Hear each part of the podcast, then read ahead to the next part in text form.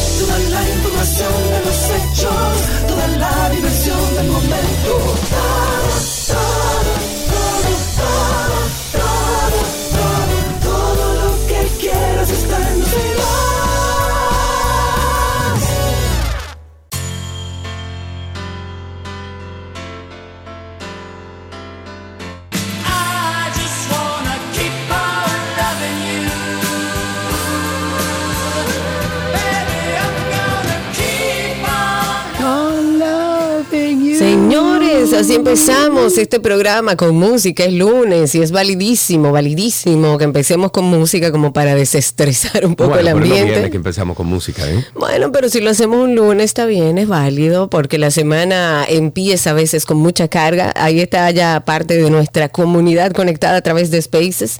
Ya me echaron mi boche, que me fui mucho tiempo de vacaciones. Eh, pero estoy aquí, estoy de vuelta con todos ustedes y hasta las 2.30 de la tarde, con todo el contenido de 12 y 2, em- esperando que este lunes les sea leve. Vamos a Sí, empezar sí, con una No, no, información. vamos a empezar que- con otra cosa. que- No, vamos a empezar. ¿Cuál es, ¿Cuándo es tu próximo viaje? ¿Con cuánto tiempo Pronto. tú vas a, a, a Pero quien oye? Sergio Carlos, No, no, quien oye Sergio perdón, Carlos, perdón. dice, ay, Sergio Carlos Perdón. nunca sale, no hace nada. Bueno, pero ¿cuándo es tu próximo viaje? ¿Cuándo, ¿Cuánto tiempo tenemos para saberlo? Eh, mi ¿Cómo próximo viaje contigo? hasta ahora es en junio, te aviso con tiempo. ¡Wow! ¿Junio del año que viene? Sí. ¿Imposible? Sí, No, sí, imposible. Bueno, si No, se pega algo antes. La semana que Bueno, viene te tiene que tú ir como cuatro Bueno, días. pues te voy a hacer caso. Lo voy a bien. hacer. Dale, piensa. Bienvenidos a todos, conéctense con nosotros a través de Twitter Spaces. Nos buscan en X como 12 y 2. Por ahí pueden conectarse con Spaces, escucharnos en vivo, también participar en vivo con nosotros a través de esa misma vía. A José, eh, a Josuel, perdón, a Claria, a Ani, a bueno, a todos los que están ahí con nosotros, a Chitos, a José Antonio y a todos. Ay, también veo a nuestra querida Keto por ahí. A todos, muchísimas gracias por estar con nosotros. Unas felicitaciones enormes a nuestra querida Sori Lora de nuestra comunidad que está cumpliendo años en el día de hoy. Para ti un beso grande y el deseo de que, bueno, hoy sonríes mucho y te abracen mucho, mucho afecto para ti. Decía que iba a empezar con algo que, bueno, me llamó poderosamente la atención. Es algo que no debemos permitir que suceda. Un agente del Cuerpo de Seguridad Presidencial detuvo, señores, y me imagino que muchos de ustedes vieron ese video, una Qué ambulancia. vergüenza, mano. Qué Una ambulancia qué, en urgencia qué- óyeme, qué timbale, manito. Qué para timbale. permitir el paso de la caravana presidencial. Eso habla Lo muy mal es que yo estoy del seguro que Luis gobierno. Abinader ni ninguno de los que estaban ahí se enteraron de eso. Eso fue un No, agente que decidió muchas veces no se enteran. Ch- Muchas veces no se integran. Esto no es un, un ataque al presidente, aunque él es responsable, porque él es el primero que tiene que decirle a todo su cuerpo de seguridad que ese tipo de cosas no pueden pasar. No puede la, la caravana presidencial, bajo ningún concepto, transgredir los derechos de otra persona, aunque sea el presidente que vaya por ahí, porque usted no puede parar una ambulancia en urgencia porque tenía las luces prendidas para permitir que pase una caravana que fue eterna. ¿Qué pasa si la vida de esa persona minutos, que va en esa ambulancia, qué pasa con la vida de esa persona que va en esa ambulancia? ¿Qué pasa si muere? ¿Quién es el responsable de eso? Y le toca al mismo gobierno, al mismo poder ejecutivo desde allá arriba decir, la sociedad que es la que me paga mi dinero aunque yo no lo cobre y el, y el dinero de todos ustedes que trabajan está primero que todo el mundo, incluso que el presidente. No vamos a transgredir la seguridad del presidente bajo ningún concepto y sabemos que es estrictamente necesario, pero no puede ser que en este hecho que ocurre en la avenida Máximo Gómez, ahí esquina Pedro Enrique Ureñas, en el Distrito Nacional, lo podamos permitir. Eso no puede suceder. Esto ha causado muchísima indignación a la población, lo que me parece lógico. Muchas personas dicen que salvar la vida de una persona debe primar por encima del paso de una comitiva presidencial y eso es más que lógico. El CUSEP lo que ha hecho es lamentar la situación y ofrecer unas disculpas a la sociedad en un comunicado que quiero compartir, porque podemos extrapolar esta situación que sucede con el CUSEP con el otro joven que le salieron corriendo a buscar el carro y lo metieron y le llevaron el carro porque no que no dejó pasarla, sino que iba adelante a todo lo que da. En este caso, el presidente paró y el CUSEP paró una ambulancia. Entonces, no puede ser, ah, lo lamentamos mucho, es una situación que no, debe ocurrir. No, ¿cuáles son las consecuencias para ese que trabaja en el CUSEP, que decidió parar una ambulancia en medio de una emergencia? El CUSEP dice lo siguiente en su escrito. Es crucial destacar que de acuerdo con nuestros procedimientos de seguridad, en caso de emergencia como esta, la ambulancia debería haber tenido la prioridad del paso, eso es más que lógico. Sin embargo, debido a la falta de comunicación y adherencia al protocolo por parte de nuestro agente. La falta de inteligencia, la falta de tener una persona que piense y que sepa que eso es una emergencia. Pero no es, que piense. si, si quiere el del CUSEP que no piense pero cuando usted tiene lineamientos claros y si es verdad que los protocolos establecen que usted no puede parar una ambulancia, así sea el mismísimo presidente que viene, entonces el que la mandó a parar tiene que estar preso. Eso es lo primero, a mí no me pidan disculpa, porque si es un familiar mío que está ahí, a mí no me sirve de nada la disculpa. De acuerdo con el Cuerpo de Seguridad Presidencial, ellos dicen que se van a tomar medidas correctivas para asegurar que estas situaciones no vuelvan a ocurrir en el futuro y, e insisto, no es suficiente. No es suficiente, porque como así le dejaron un mensaje a la sociedad buscando ese carro que no permitió y que no liberó el espacio para la emergencia en medio de la calle, que salieron a buscarlo, asimismo los del CUSEP que tomaron la decisión de parar esa ambulancia, que es un soberano disparate, debe también tener consecuencias, más allá de que se tomen medidas correctivas que tienen que hacerlo y tienen que dejarle bien claro a todo su cuerpo de seguridad cuáles son las normas, pero ya pasó. A ese agente, a esa persona, tienen que buscarles consecuencias. No puede ser una disculpa pública ya. oye, pero, ¿qué es lo que tú estás hablando, Karina? En este país, que no hay consecuencia. Buscarle una consecuencia a un tigre que paró una ambulancia 10 minutos con la sirena, todo lo que da. Pero sí las hay. porque salieron a buscar un carro de un video que vimos? ¿Por qué a ese lo salen a buscar y le generan una consecuencia? Y al cuerpo de seguridad presidencial, que es el primero que tiene que cumplir con la norma. Es más, deberían ser más estrictas las consecuencias para un agente del cuerpo de seguridad del presidente, incluso por la imagen del presidente. Incluso, eh, veámoslo desde un punto de vista más egoísta. Por la imagen del presidente, el presidente no debería permitir eso porque independientemente de que se hable del CUSEP y responda el CUSEP y no el presidente, es el presidente que va ahí. Y fue por el presidente que pararon a esa ambulancia. Y eso es una soberana injusticia y, lamentable de verdad que sucede en un país como este. Y no me sirven y ojalá la sociedad tenga la misma eh, la misma percepción. No me sirve que me pidan disculpas. No para nada. A mí tampoco a mí tampoco. En otro tema el diputado por Santiago y miembro del Consejo Nacional de la Magistratura Víctor Fadul informó que mañana después de la deliberación del pleno del, del CNM eh, bueno, se darán a conocer los cinco nuevos integrantes del Tribunal Constitucional.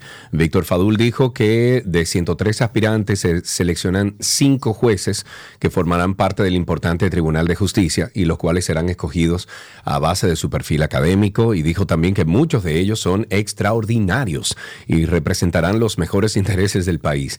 De acuerdo con este legislador, eh, se espera que los jueces seleccionados estén realmente apegados a los principios éticos y morales que representan los mejores intereses de esta República bananera, mentira, República Dominicana, y en respuesta a los temores expresado por el actual juez presidente del Tribunal Constitucional, magistrado Milton Ray Guevara, sobre una posible selección errónea de los jueces que podrían retroceder todo lo logrado en 12 años por la actual gestión de dicha alta corte, Fadula aclaró lo que se busca es que los elegidos representen los mejores intereses del pueblo dominicano. Bueno, hablando de una comisión de diputados que está estudiando un proyecto de ley que busca regular la nueva policía municipal.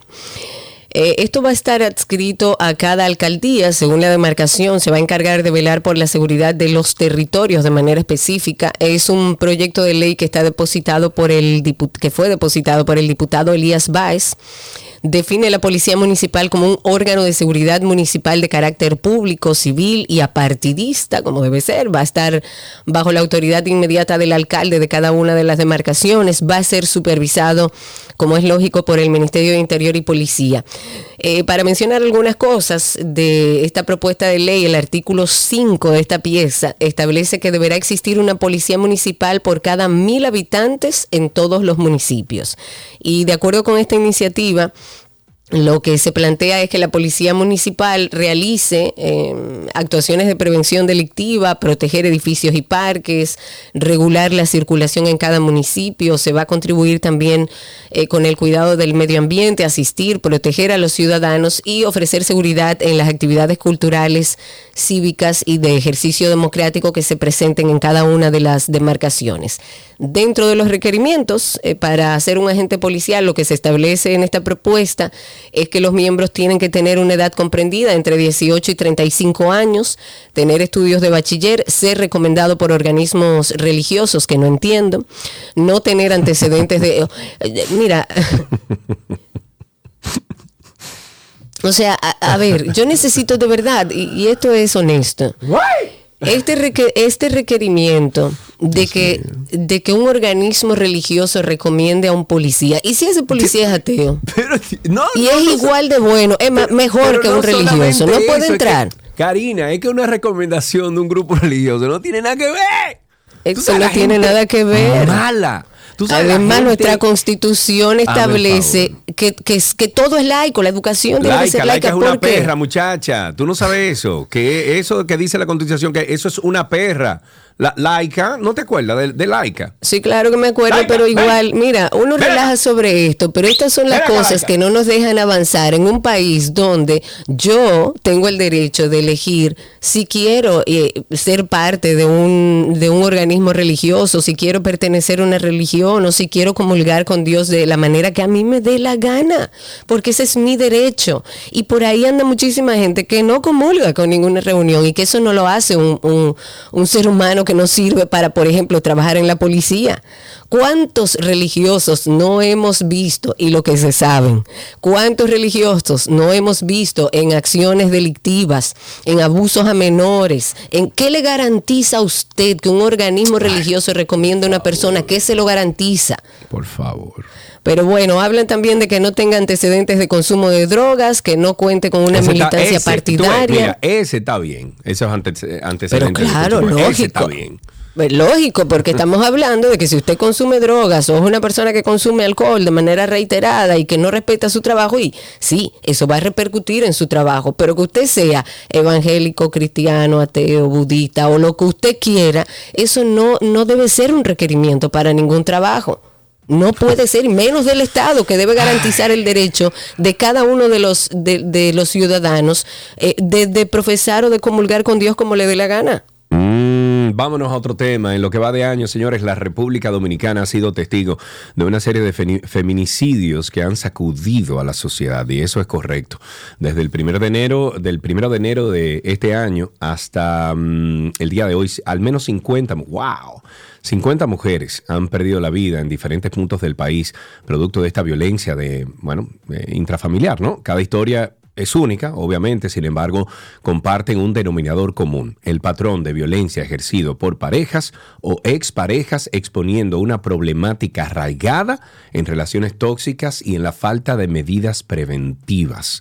Y pese a que las autoridades dominicanas han ampliado eh, o, las autoridades dominicanas han ampliado los programas de concienciación em, para evitarlos, bueno, la, realidad es que los feminicidios en el país parece, parecen no cesar.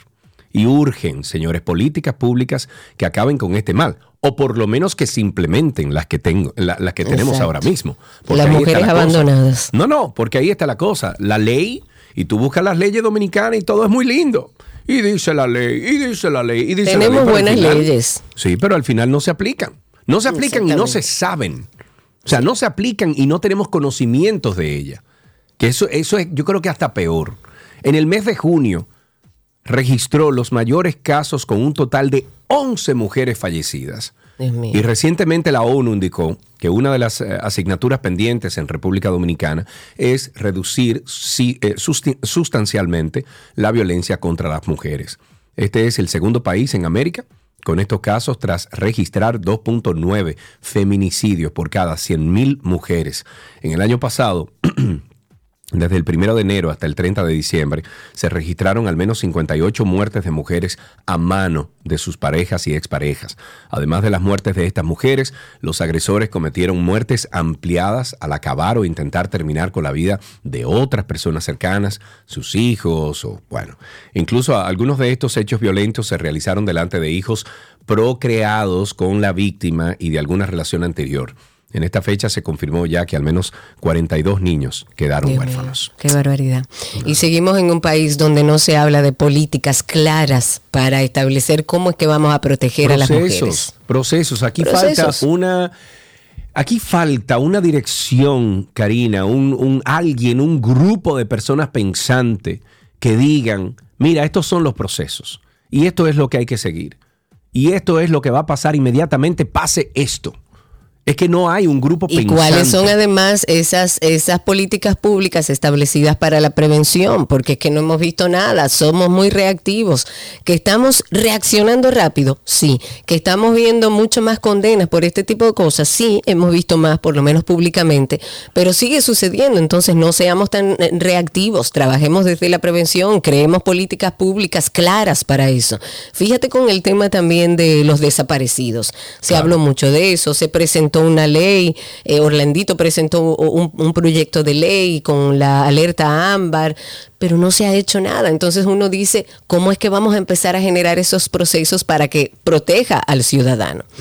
Hablemos de otro tema. Hay un video divulgado el fin de semana que captó a un, a un grupo bastante grande de nacionales haitianos entrando a territorio dominicano de manera ilegal. Lo hicieron a través de, de Loma de Toro, eso es en la parte alta de la Sierra de Bauruco. Y de acuerdo con personas que estuvieron hablando, con fuentes que hablaron sobre este tema con un periódico local, el video fue grabado en una zona muy cercana a la frontera con Haití. Ahí el grupo estaba como dirigiéndose hacia la zona de Polo, en Barahona, que está como a unos 50 kilómetros de distancia, más o menos. Y en este video lo que se escucha es a una persona decir 400 haitianos, comandante, y faltan más. Donde también se ve una persona con un uniforme militar. Yolanda León, que es del grupo de, del grupo Jaragua y ha hablado varias veces con nosotros aquí, se estuvo hablando sobre este tema y dice que los grupos de migrantes eh, atravesando el Parque Sierra de Bauruco no son nada nuevo. Eh, eh, pero que es inusual, lo que sí puede llegar a ser inusual es la cantidad tan grande entrando al mismo tiempo. Quiero citar algo de lo que dijo Yolanda y dice, lo hemos encontrado antes, tristemente son a menudo presa de atracadores dominicanos ligados al Ministerio de Medio Ambiente y a los encargados de cuidar antenas de las dos grandes telefónicas en Loma de Toro. El propio ministerio ha reconocido que es un grave, un grave problema que deben solucionar. Eso es parte de lo que dijo Yolanda. También dijo que eh, con mucha preocupación eh, la actitud despreocupada de este grupo de migrantes atravesando ilegalmente la frontera ya que ella asegura que estos movimientos solían ocurrir en horas de la noche y en menos cantidad de personas, o sea que estamos viendo una situación que está creciendo. Mira, yo estuve ahí en Loma de Toro, en la Sierra de Bauruco, hace alrededor de 12 años. 12, 15 años, dormimos ahí, eh, un doctor amigo nuestro de nuestro programa aquí me invitó con su familia, nos fuimos de camping y en lo que nosotros tuvimos ahí, hace 12, 15 años, pasaron, ¿qué te digo? Pasaron 15, 20 extranjeros por ahí. Es que eso no es nuevo, Sergio. Eso es algo que sucede hace mucho. Lo que llama la atención es que estamos hablando de que lo que se oye en el audio es que habían 400 haitianos y faltaban más comandantes. Imagínese usted. Mm, bueno. Eh, vámonos con, con, que las autoridades de Dajabón han informado que el mercado fronterizo de Dajabón estará abierto a partir de este lunes 11 de diciembre. El anuncio lo hizo el alcalde fronterizo eh, Santiago Riverón a través de la cuenta de Facebook, quien detalló que el mercado estará abierto para que los ciudadanos de Dajabón y de la región se suplan de los diversos artículos que se dispensan en esa plaza de gran importancia comercial. Intentamos contactar con Santiago Riverón, alcalde de, de Dajabón, pero no tuvimos Por segunda vez no hemos podido. Él dijo que sí, pero bueno, pero las dos veces, exacto. No aparece, no aparece. Con la reincorporación de, estas actividades en el mercado fronterizo también esperan que se dinamice la economía, pero bueno, para lo cual también están invitados eh, los haitianos, ¿no? Que tienen establecidos sus módulos en la zona, en la zona, perdón, y acudir a abrirlos. Riverón también hizo un llamado a los vendedores haitianos que pueden llegar al país a comprar y vender, dijo que serán bienvenidos y que se les garantiza la seguridad a todos aquellos que deseen acudir a hacer intercambios. Señores, estoy loca por ver si alguien lo vio, váyanme actualizando. Ya hablé con Cristi porque, bueno, hoy me levanté, yo creo que tenía 30 años que no me levantaba después de las 9 de la mañana. Me levanté, ¿a qué hora fue, Sergio, que te escribí? a las 11. Sí, 10 y pico y estoy como desinformada con respecto a, lo que está sucediendo en, en, Argentina. Recuerden que en el día 10 ya asumió, en el día de ayer asumió el nuevo presidente. Se estaba hablando de que hoy temprano iba a hablar el nuevo ministro de Economía para desde ya establecer cuáles son las nuevas resoluciones y decisiones a nivel económico que se va a, tomar en, en, Argentina. Todo el mundo y en expectación porque la verdad es que esto es, como siempre he dicho, un experimento político que todos queremos ver cómo va a terminar. Hablemos de acciones en favor de los animales. La procuradora adjunta, que es el eh, que estuvimos conversando con ella, ella es el enlace nacional del Ministerio Público para aplicar la ley de protección animal, que es Rosagna Reyes. Ella sostuvo un encuentro en la dirección General de Ganadería dentro del Ministerio de Agricultura. Estuvieron ahí incluso miembros de la directiva del Colegio Dominicano de Médicos Veterinarios de nuestro país y se está coordinando algunas acciones puntuales para garantizar la seguridad, para garantizar el bienestar de los animales, además de enfrentar el ejercicio ilegal de la medicina veterinaria en el país, que también sucede mucho y eso es parte de la responsabilidad de Rosagna. También se conversó ahí sobre las sanciones contra los mataderos no regulados, su clausura por parte del Ministerio de Salud Pública con la preocupación sobre su reapertura irregular, empezar a promover también el bienestar animal a través de acciones eh, que así lo permitan, como revisar el compendio legislativo vigente sobre tema de sanidad y protección animal para, bueno, actualizarlo si hace falta. O sea que se está trabajando, por lo menos ya vemos cómo Rosagna empieza a trabajar en términos de prevención, que es lo adecuado. Prevención, prevención. Aquí se. Claro, prevención y educación. Ok, la Junta Central Electoral emitió una resolución a través de la cual dispone el tope de gastos para las candidaturas. y establece los límites de los montos de los eh, eh, contribuyentes eh, realizadas por individuales o candidatos para las elecciones municipales del 18 de febrero. En este sentido, los aspirantes a alcaldes, por ejemplo, y a directores municipales solo podrían gastar 87 pesos por cada elector inscrito en el registro electoral a nivel nacional y de igual manera los regidores y vocales gastarán 43 pesos por persona. Mira, yo ni voy a terminar de leer esa noticia. ¿Por qué? ¿Para qué? Karina, nada de eso se aplica. Absolutamente nada. Bueno, hemos visto un poco de relajo. En las internacionales, ahí voy con Argentina. Los anuncios económicos relacionados al nuevo presidente de Argentina, Javier Milei, eh, serán realizados recién. Ah, mira, parece que lo pasaron para el día de mañana. Esta información la confirma, de hecho, el vocero presidencial, que es Manuel Adorni, ahí en, en Argentina. Él aclaró que no habrá definiciones del ministro de Economía, que es el señor Luis Caputo, durante el día de hoy, pero se espera que sea mañana martes cuando ya se informe qué es lo que va a pasar en Argentina a partir de ahora. Yo, estoy. Yo, estoy así como. Tú ves cuando empiezan esos juicios que a mí me encanta ver. bueno, así yo estoy con lo de Argentina. a ver qué es lo que va a pasar. Tú sabes que no me sorprende, no me sorprende, no me sorprende lo que voy a decir. Pero me interesa, es interesante. ¿Tú viste? No. Sí, muchos. Pero medios, tú dices, medios, medios de comunicación. Ah, sí, claro. Gente, no, pero la gente, y le pone arriba, ojalá vengan así para acá, no sé qué. Yo estoy notando tanto en Estados Unidos como acá, como en diferentes países, que la gente está harta de la política que conocemos y está dispuesta a sacrificar con un loco como en Argentina ahora con mi ley, a sacrificar lo que sea para ver si funciona. Yo estoy, te lo digo, con mi palomita de maíz y mi vasito de agua, porque, mira, he oído tantas opiniones con respecto a mi ley. Mi ley no es un tonto. Mi ley, yo creo que eh, generó un personaje eh, que algo tiene de cierto, porque eh, sabemos que comete, sus exabruptos, pero es un tipo inteligente y muchas personas con las que he hablado, argentinos, que también son personas, eh, o sea, con un alto criterio, dicen que son mileístas. Esa es la nueva frase ahora. Yo soy mileísta, porque entienden que solo una persona como Milei, con muy pocos intereses. No, y drástico. Y drástico, pero además con muy pocos intereses. Él llegó ahí, él armó una campaña y en dos años se hizo presidente. O sea, él salió de la nada.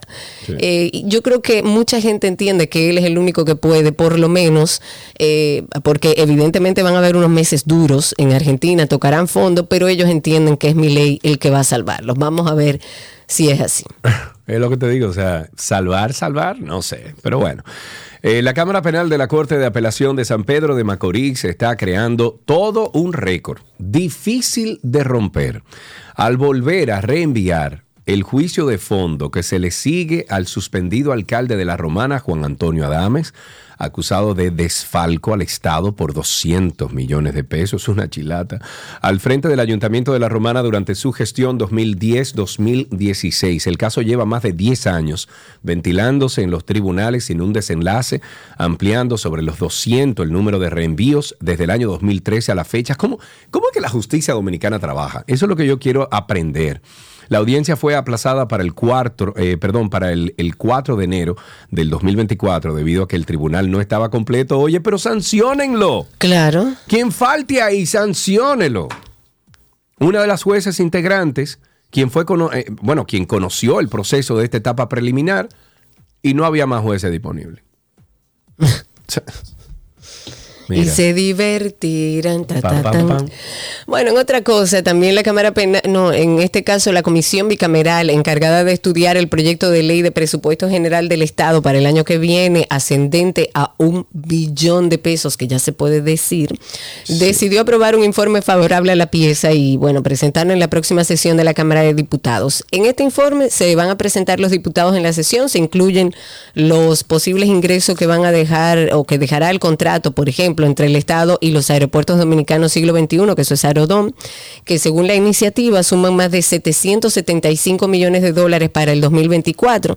Esto es un tema que ha sido muy criticado por los legisladores, sobre todo de la oposición. Ellos se retiraron de la reunión, ellos dicen que, que los posibles ingresos de Aerodom no se pueden incluir en el presupuesto del 2024 porque el Senado aún no ha aprobado ese contrato renegociado para manejar los aeropuertos del país. Pues bueno, la Cámara de Diputados aprobó el contrato modificado de Aerodome en una maratónica sesión, lo envió al Senado para que desde allí se estudie, se logre su aprobación. Sin embargo, como un paso adelantado, el Poder Ejecutivo decidió incluir una adenda en el presupuesto del 2024 para que los eh, millonarios recursos que aportaría Aerodom sean proyectados para el año 2024. Pues en ese sentido, el vocero del PLD ha dicho que los eh, opositores se van a reunir con sus respectivas organizaciones y partidos y posiblemente van a presentar un informe disidente al presupuesto porque ellos entienden que se violan procedimientos después de haber estudiado la pieza. Vámonos entonces con el caso del Intran. El suspendido director del Instituto del, Intran, eh, Hugo Veras, estaba al tanto de las investigaciones sobre las irregularidades del contrato con Transcor Latam.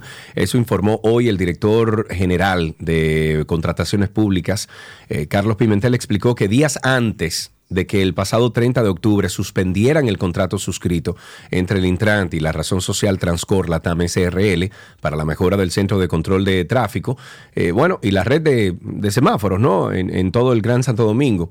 Dice que se reunieron en las oficinas de compras y contrataciones con Hugo Veras y el equipo jurídico de la institución. ¿Y entonces? ¿Y entonces? Y entonces, ya. Hablemos del presidente Luis Abinader y la alcaldesa del Distrito Nacional. Eh, entregaron ayer la tercera y última etapa de readecuación de la calle París. Y qué bueno, vi fotos, vi videos y se ve hermoso. Me parece una forma de dignificar el trabajo y organizar además esa zona, una de las vías más concurridas de la capital, que bueno, sabemos que tenía varios años ya en un proceso de transformación, se había inaugurado una primera parte, esta es ya bueno, entregada totalmente. Anteriormente lo que existía era, bueno, un desastre, ahí había una violación de espacios públicos, había vertederos improvisados en todos lados, aguas estancadas. Eh, sin embargo, este proyecto denominado La París y su entorno, comenzó hace unos tres años con la intervención de la zona. La fundación del exalcalde David Collado entregó la primera parte en esa primera parte se gastaron 200, un poco más de 200 millones de pesos con fondos del sector privado. En esta ocasión se invirtieron 1.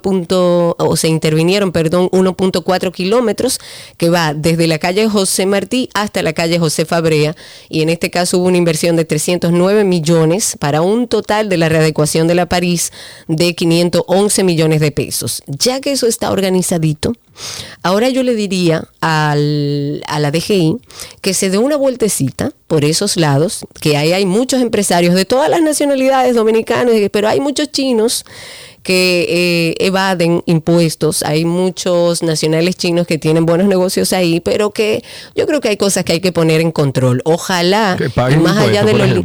Claro, pero que tú sabes lo que me han contado que hacen algunos de esos de empresarios. Todo, Karina, de todo. Pero de espérate, todo, de todo, te, lo digo con conocimiento de causa. Conozco eh, empresarios que tienen y venden en esa zona.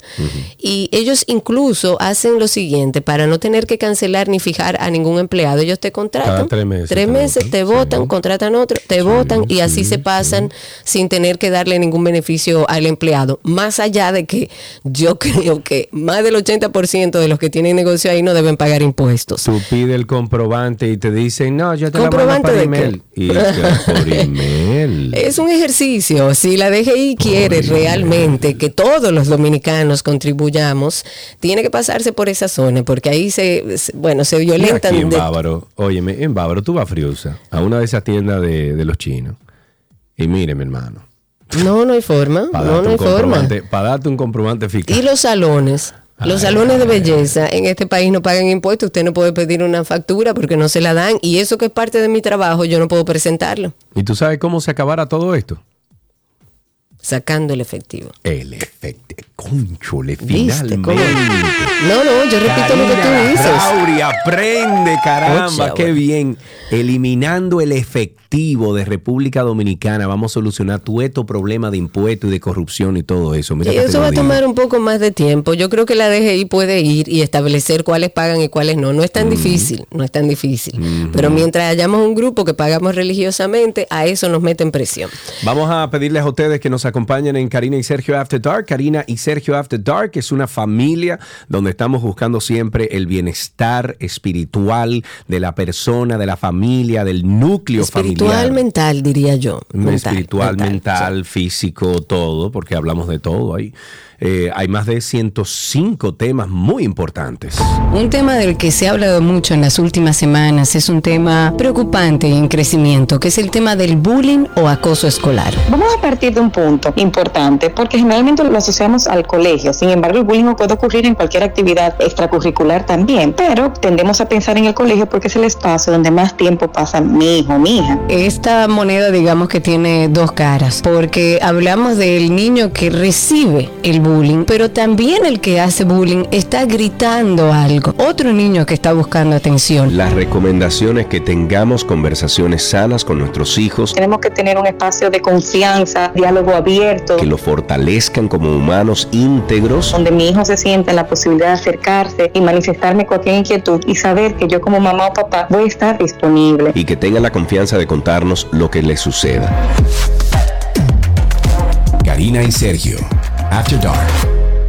Karina y Sergio After Dark en todas las plataformas de podcast. Nos buscan como Karina Larrauri Podcast o Sergio Carlo Podcast. Si no, usted entra a Google y pone ahí Karina y Sergio After Dark. Le van a salir dos opciones, le va a salir 12 y 2 el podcast y le va a salir Karina y Sergio After Dark. A los dos, por favor, denle a seguir, déjennos cinco estrellas de rating y un comentario positivo en la plataforma de Apple Podcast o si no en, en Spotify.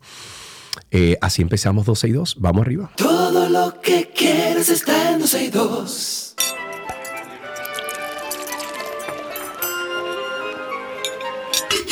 Hola, me la. dice mancha comida Me de. Gabriela Paz que Me se bon y sí me oui. Hola, uy, feliz lunes, ¿cómo están? Bien, ¿y tú, Gaby? Muy bien, aquí arrancando bueno. semana. Felicidades por los tres años de Café. ¡Ay, sí! Ay, sí. Qué emoción me dio ver ese video. Ay, sí, hoy em, nosotros abrimos el, el 7 de diciembre de manera informal, pero hoy 11, coincidencialmente, eh, fue la primera primera venta, primer todo, o sea, wow, Ay, qué, qué, chévere. emoción, qué emoción. Felicidades, Gaby, que sabemos que eso, al igual que el libro, era un gran sueño que ha funcionado maravillosamente bien. Yes. Ayer estábamos en un brunch, eh, Federico y yo, y pedimos algo de lo que ustedes también eh, hacen allá en Bola y decíamos, "Mm, mm, eh, en Bola que hay que comerlo. Gaby, vamos a iniciar esta semana de recetas con pera. ¿Qué vamos a Ay, hacer hoy? sí, me encantó la idea que me dio Cristi para trabajar. Es una fruta que, aunque ya la tenemos prácticamente todo el año, por no Sí. generalizar, pero sí todo el año la, la vemos, se presta mucho para la época de Navidad. Se trabaja muy bien. Es, la, la pera es bastante, para mí es muy elegante, muy, muy linda. Tiene un sabor muy sutil, es bien, bien fresca también. Y mm, algunas veces como que la dejamos un poco rezagada eh, y no cocinamos mucho con ella, sin embargo, tiene muchas formas de, de hacerlo. Uy, Pero es bueno resaltar que la pera, bueno, ya ustedes saben que tiene una forma como de, de bombillo, ¿verdad? Una forma como alargada. Podemos encontrarla de color verde, amarillo, puede ser color café, inclusive hasta rojizo. En cualquiera de esas variedades, porque te cuento que hay más de 1500 variedades de, de peras. Aquí llegan tres, cuatro máximas variedades de pera, pero hay 1500 variedades de pera. Las, las peras Wow. hay que reconocer que es, es una fruta que posee muchísima, muchísima fibra y también, eh, también contiene mucha agua y es muy, muy recomendable para todo lo que trabaja el sistema digestivo. Para tener ese sistema digestivo sano, se recomienda el consumo de la pera porque favorece sobre todo a la disminución del colesterol, eh, ayuda a facilitar la eliminación de toxinas dentro del cuerpo, previene enfermedades cardiovasculares, sobre todo también ayuda a mantener el sistema digestivo sano. Por eso es que algunas veces cuando uno está malito de la barriga y los niños le dicen que le dé pera o que, o que uno se come una pera porque esto va a ayudar bastante con, con nuestra flora intestinal. Eh, hablando de los minerales, contiene calcio, hierro, potasio, fósforo y dentro de las vitaminas es rica en vitamina C, en vitamina E y también las del grupo B. Eh, así que vamos a darle un poquito más de importancia a las peras eh, dentro de su alimentación, dentro de su régimen, porque Claro, son es muy ricas. rica. Exacto. Y recordarles que si ustedes tienen alguna receta que quieran compartir, pues a través de nuestras cuentas de Instagram, háganla llegar y así nosotros también podemos compartirla con el resto de nuestra audiencia. Y bueno, tomando el boom de- del lanzamiento del libro, etcétera, etcétera, voy a compartir una receta de peras justamente que, que está en el libro 77 recetas Ay, me encanta. llenas de historia.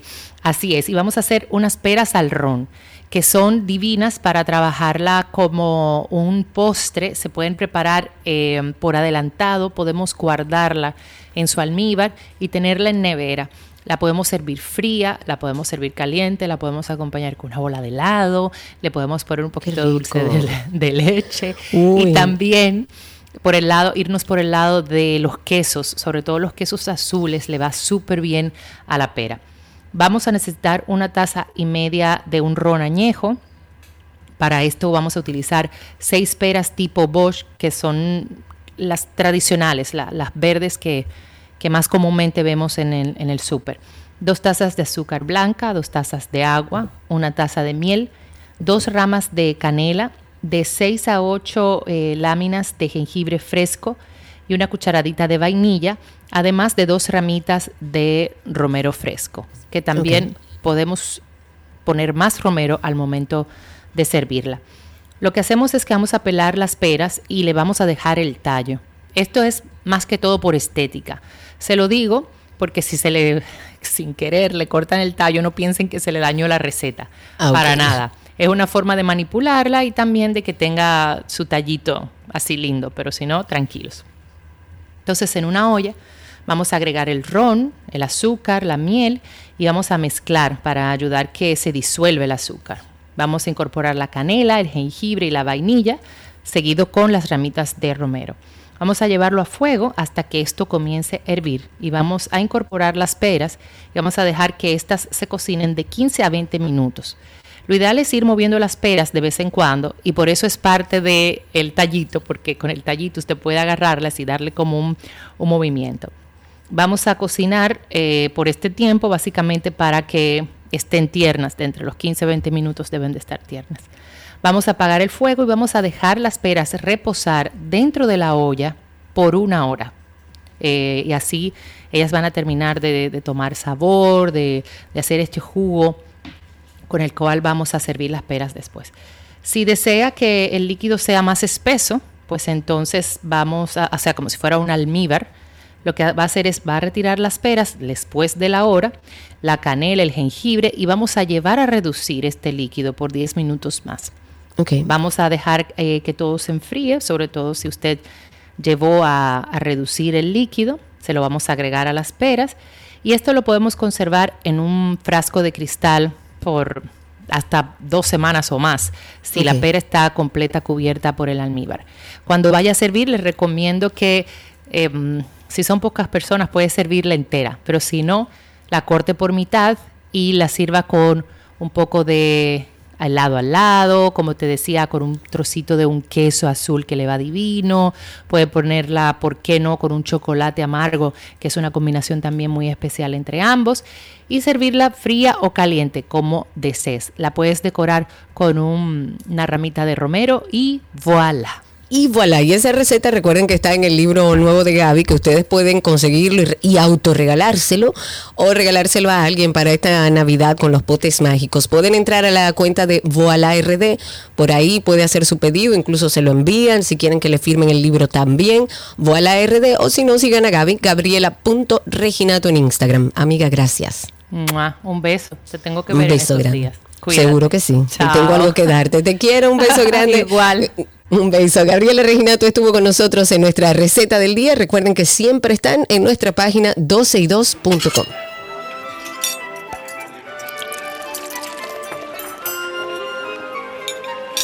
Todo lo que quieres está en 12 y 2.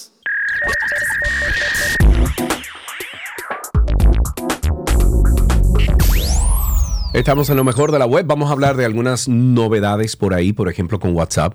Recientemente la plataforma de mensajería anunció que ahora se puede enviar un mensaje de voz que desaparece.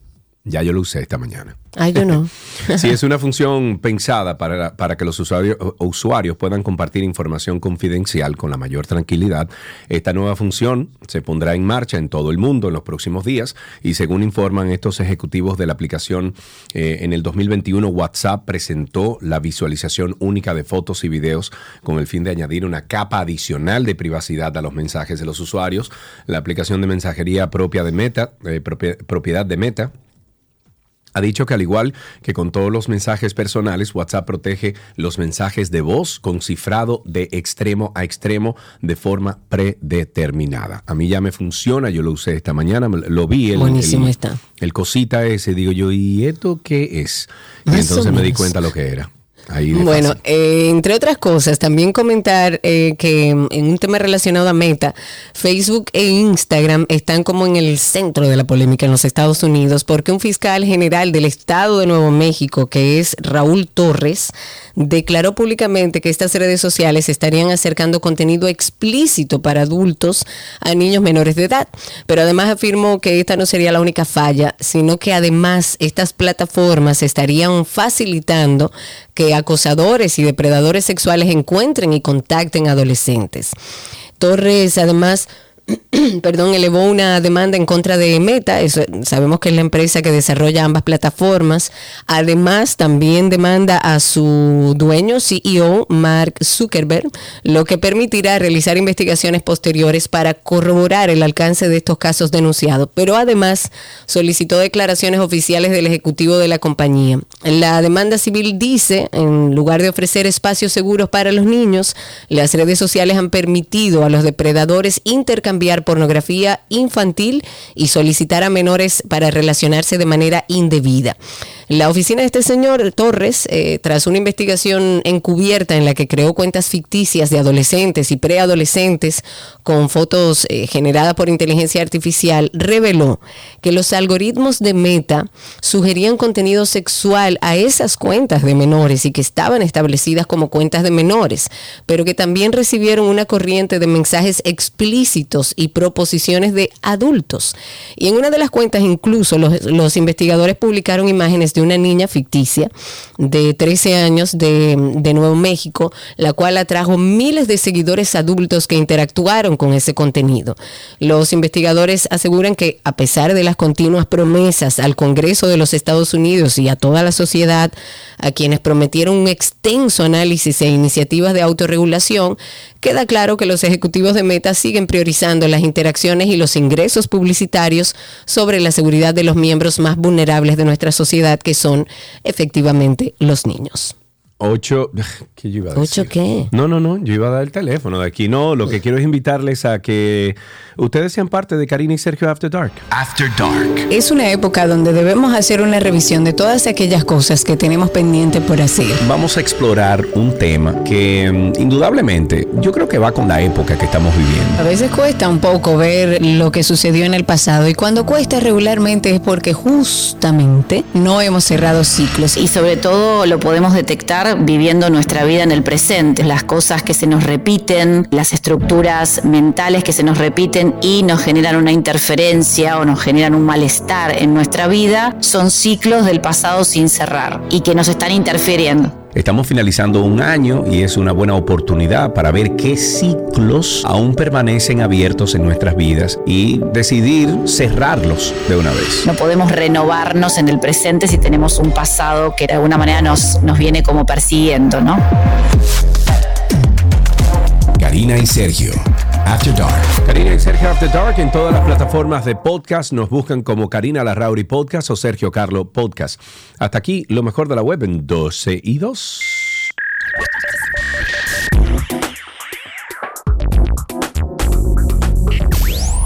Todo lo que quieres está en 12 y 2.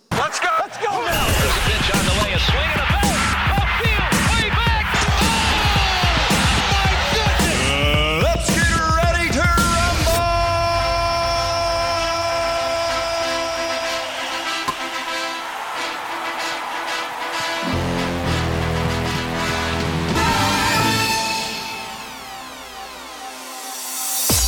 Estamos en deportes en 12 y 2. Arrancamos con béisbol. Los gigantes del Cibao vencieron 4-3 a las estrellas orientales.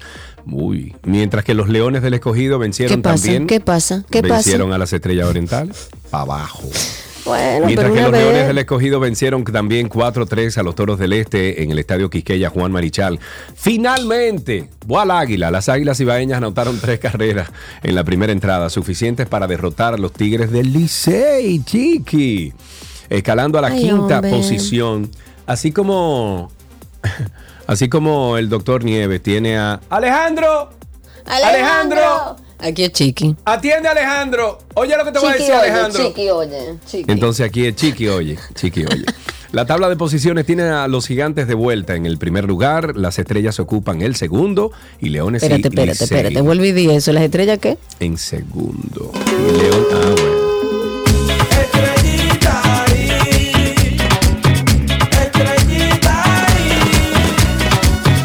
Estrellita ahí, señores. Voy a las estrellas. Bueno, decía entonces que Leones y Licey están en tercera y cuarta posición respectivamente. Esta noche todos Los equipos están libres. En Taekwondo, la Federación Dominicana de Taekwondo reconoció a las asociaciones, clubes y atletas más destacados del 2023. Le entregó placas, premios en metálico por su valiosa participación en las competencias internacionales. Solidaridad Olímpica del Comité Olímpico Internacional a través de la Federación Dominicana de Taekwondo otorgó 60 mil dólares y cinco becas para altos estudios por un valor que asciende a 12 mil dólares a los atletas Pie, Madeline Rodríguez, Mayerlin Mejía, Christopher Reyes y Moisés Hernández, ganadores de medallas en los pasados Juegos Panamericanos Santiago 2023. Enhorabuena para nuestros atletas. En otra noticia, esta de atletismo, los ganadores de los Panam Sports Award 2023 ahora tienen un nuevo logro que agregar a sus increíbles currículums luego de una ceremonia inolvidable y una cantidad sin precedentes de fanáticos del deporte que votaron para elegir a los ganadores de los premios, los mejores atletas de todo el continente americano. Llegaron a Miami vestidos de gala para ser parte de la tradicional ceremonia que contó además de los dirigentes deportivos de más de 70 deportistas, de los cuales 41 países miembros de Panam Sport. Marilady, ahora campeona olímpica mundial, y de los Juegos Panamericanos también está inspirando. a miles de personas fuera de la pista. Qué bueno, felicidades. Maravillosa esa mujer, maravillosa. Eso deben ser los modelos de nuestro país. En fútbol, y ya para finalizar, ningún jugador del Santos de Brasil usará la camiseta número 10 que hizo mundialmente famoso por se hizo mundialmente famosa por el fallecido Pelé mientras el club jugaba en la segunda división del país. Esto dijo el nuevo presidente del club. Se llama Marcelo Teixeira, elegido como presidente del Santos, dijo que tomó esta decisión como un homenaje a la mayor estrella del club, quien falleció el 29 de diciembre a los 81 años. El presidente del club dijo que la Liga Brasileña de este año va a llevar el nombre del Rey Pelé, por lo que continuarán en esta misión, pero aclaró que hasta no volver a la primera división no van a usar la camiseta número 10. Oye, eso, y con esto finalizamos estas noticias del mundo deportivo aquí en 12 y 2. Ya regresamos con mucho más. Wilson, Ohio. Let's go! Let's go now! Pitch on the way, a swing and a belt. Upfield, way back. Oh, my goodness! Uh, let's get ready to rumble!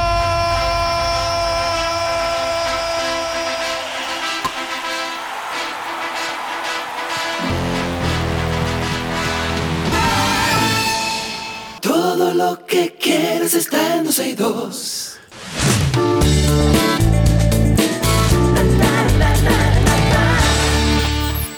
Estamos en nuestras informaciones de entretenimiento, a ver qué pasa en el mundo. Un valioso Grammy concedido a John Lennon es una verdadera reliquia en la historia de The Beatles que busca nuevo dueño. En una emocionante subasta que captura la atención de muchos coleccionistas, de muchos aficionados, se espera que alcance un precio que podría llegar a los 500 mil dólares, aunque por el momento se mantiene en los 220 mil dólares. Es una cifra ya de por sí escandalosa. Eh, Gotta Have Rock and Roll, la casa de subastas especializada en recuerdos musicales, va a tener esta venta de este premio Grammy de la categoría Trusty, perteneciente justamente a Lennon, y lo va a hacer el próximo 16 de diciembre. Este gramófono, como se le llama, de oro, se otorga a aquellos artistas que han logrado una labor destacable dentro del área de la interpretación, de la grabación cada uno de los miembros de este célebre cuarteto de Liverpool ganó el suyo en 1972, dos años después de que la banda anunciara ya su disolución. Quincy Jones, Frank Sinatra y hasta figuras como Steve Jobs y Walt Disney también han sido reconocidos con este premio. La subasta cuenta con otros elementos preciados de la música como una pinza para billetes de oro de 14 quilates y con diamantes que perteneció a Elvis Presley y un CD demo del 2004 de Taylor Swift firmado por la cantante que hoy en día es el, bueno, la más escuchada a nivel global.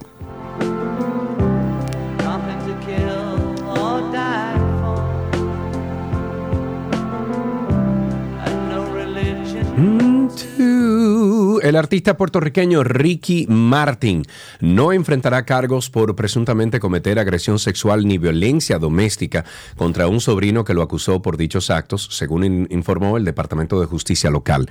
A través de un comunicado, este departamento informa que la prueba obtenida por la Policía de Puerto Rico y el Ministerio Público durante el curso de la investigación es inconsistente con las alegaciones y no sustentan las imputaciones. Ante esto, la Fiscalía de San Juan está impediendo impedida de iniciar un proceso criminal en el tribunal. Eso aseguró el Departamento de Justicia en la nota, tras completar un proceso de investigación exhaustivo junto al negociado de la policía. La fiscal de San Juan determinó que no procede la formulación de cargos contra Enrique Martín Morales, conocido públicamente como Ricky Martin. Esto detalla el comunicado. Bueno, lo que pasa es que desde el inicio... Se vio como algo raro, ¿verdad? No, como que había una situación... No, se estableció que el sobrino no está muy cuerdo. No, parece que está enfrentando algún problema de salud mental y bueno, Exacto. aparentemente todo este problema viene por ahí. Yes.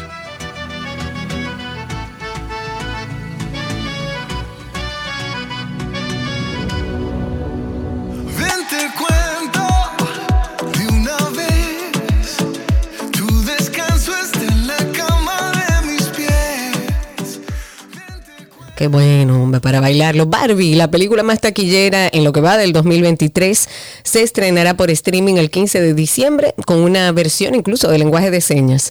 Esta película, dirigida por Greta Gerwig, y estrenada en las salas el pasado 21 de julio, va a mostrar como un título único dentro de la plataforma de Max, que antes era HBO Max. Un día antes del estreno, Max llevará a cabo una proyección especial en la que su protagonista y la intérprete de American Signal eh, se llama Leila Hanuami, mantendrá una charla frente a los seguidores de la película. Recordemos que Barbie lidera la lista de taquillas a nivel mundial en el año 2023 con más de 1.441 millones de dólares acumulados desde su estreno, superando películas como Super Mario Bros. Movie, que mm, juntó 1.361 millones de dólares, que ocupa el segundo lugar. También está Spider-Man Across the Spider-Verse en el tercer puesto con 690 millones de dólares. La película que sigue las aventuras de esta popular muñeca de Mattel en el mundo real también se convirtió en la más lucrativa en la historia de Warner Bros., desbancando así a Harry Potter y las reliquias de la muerte ¿Qué? parte 2. Oye A bien, yo ni le he visto. Barbie, para que sepa. Yo me, yo intenté verla como tres veces, me dormí y la dejé. Jamás Yo ni lo he intentado. Ahora en streaming.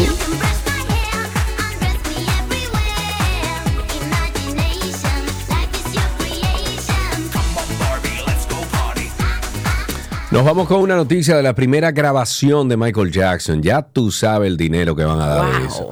Que tuvo lugar hace 56 años, finalmente tendrá su lanzamiento digital. La canción Big Boy, grabada por los Jackson 5 en los estudios Wonderful, representa la primera vez que la voz de Michael Jackson quedó registrada en una cinta.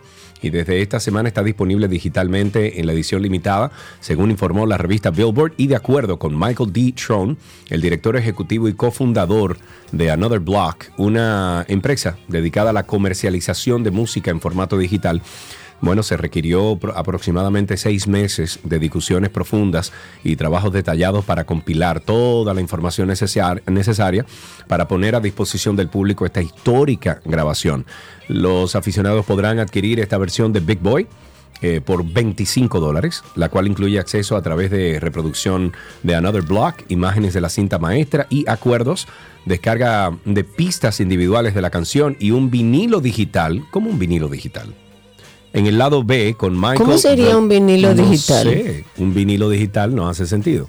Pero bueno, un vinilo digital. Alguien que me llame y me diga que Por es un vinilo digital, por favor. A mí también. Vinilo digital en el lado B con Michael, The Lover and My Girl, así como sus pistas individuales. Ah, pero esa es la canción. Espérate, espérate, espérate, espérate. Vamos a ponerlo de nuevo. Ahí va.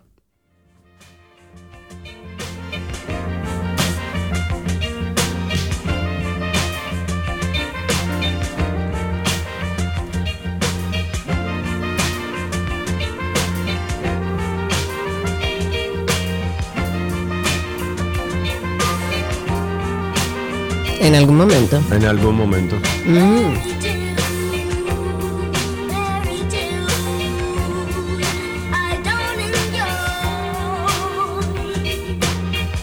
Wow.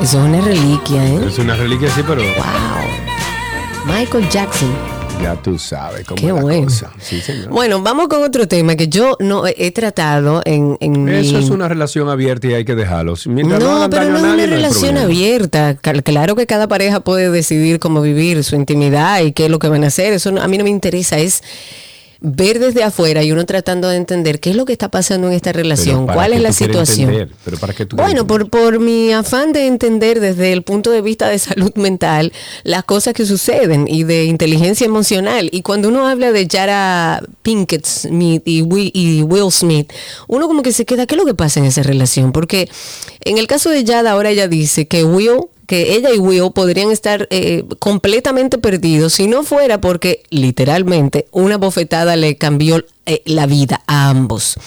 Por supuesto que el pobre Chris Rock también tuvo que pagar las consecuencias, pero Yada estuvo en una entrevista, habló eh, sobre esta famosa galleta o bofetada durante una entrevista en, donde ella dijo que ella estuvo a punto de, de ni siquiera asistir a los Oscars ese año, pero que se alegra de haberlo hecho. Y dijo, y cito, yo, lo, yo la llamo la bofetada sagrada porque muchas cosas positivas vinieron después. Yada dijo que, y cito, después de todos esos años tratando de averiguar si se iba a ir o si- o- y citándola, si me iría del lado de Will, llegó esa bofetada para mostrarme que nunca lo dejaré. ¿Y qué habrá hecho esa bofetada? Porque en primera instancia ya no decía que se iban a separar. Bueno, lo que pasa es que vinieron muchas cosas después de eso. O sea, fue una tormenta grande. grande Fue grande, fue grande, pero Dios mío. Tras la cantante María Carey, Mariah Carey lograr por cuatro años consecutivos ocupar el primer lugar de la lista Billboard Hot 100 con su tema All I Want for Christmas is You. Is you. Fue des- desplazada este año al puesto número 2 por Brenda Lee. La llamada reina de la Navidad le envió un mensaje de felicitaciones a la cantante de 78 años con un ramo de flores por conseguir el número uno con su canción Querida señora Brenda. Felicitaciones por su histórico número uno. Que tengas una feliz Navidad con amor, Mariah. Eso fue lo que se pudo leer de la carta escrita a mano que María le, Mariah le envió a Brenda Lee y que está, bueno, esta última publicó en redes sociales a este gesto de humildad. La cantante le respondió, gracias por tu dulce nota, arroba Mariah Carey. Te deseo a ti también una feliz Navidad. A la edad de, oigan esto, a la edad de 13 años, Brenda Lee grabó Rocking Around the Christmas, The Christmas Tree. y nunca en la vida había conseguido el número uno. Nunca. ¿Y por qué ahora sí? Esas son las. 65 años después, batió varios récords y se convirtió en la canción más antigua en llegar a la cima del Billboard Hot 100. Rocking around the Christmas tree, la la la la la la la.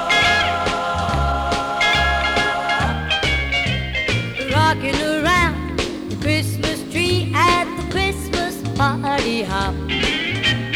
Mistletoe hung where you can see every couple tries to stop. Señores, lo que hace TikTok. Ajá, así mismo Porque eso fue. Alguien grabó algo con esa canción, se viralizó y tumbó a Mariah. Uno de esos influencers que tienen miles, Eh, millones sí. de followers. Y yo que no acabo de entender esa red social. ¿Tú la usas, amigo? Yo la tengo, la uso. Yo también la tengo, pero no la uso nada. Pero no, no la entiendo, man. Dios mío. Bueno, el cantante de origen dominicano, Romeo Santos, regresó la madrugada de este lunes a Venezuela luego de una década sin presentarse en ese país, pero no fue recibido de la mejor manera por el retraso de ocho horas que sufrió su concierto en la base aérea La Carlota en Caracas. Este rey de la bachata, como se le llama, culpó a la productora encargada de ese espectáculo, que es Panteras eh, Entertainment, que supuestamente no trasladó a su equipo y sus ins- instrumentos en el tiempo prudente desde Aruba, donde estuvo el 9 de diciembre, un día antes de la fecha que ya estaba programado para su encuentro con el público venezolano. Y dijo, ayer yo subí al escenario a las 4 de la mañana, igual que hoy, por una situación que involucra a la misma empresa que organizó este evento, una irresponsabilidad y una falta de respeto hacia ustedes, el público, hacia mis músicos, mis técnicos y este servidor. ¿Qué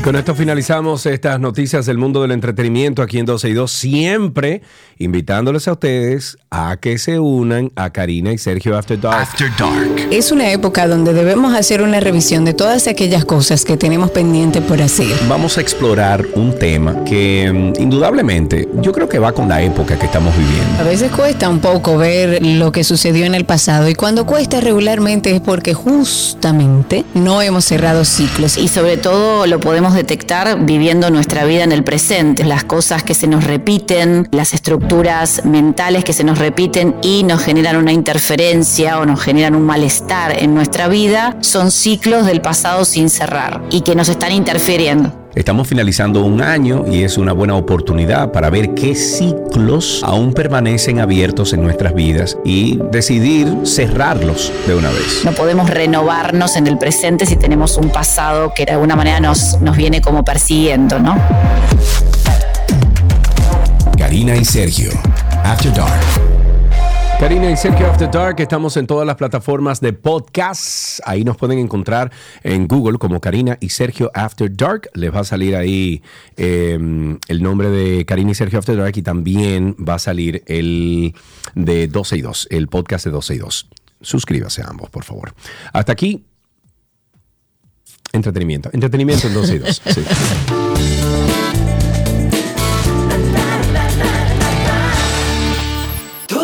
Lo que quieres está en 12 y 2.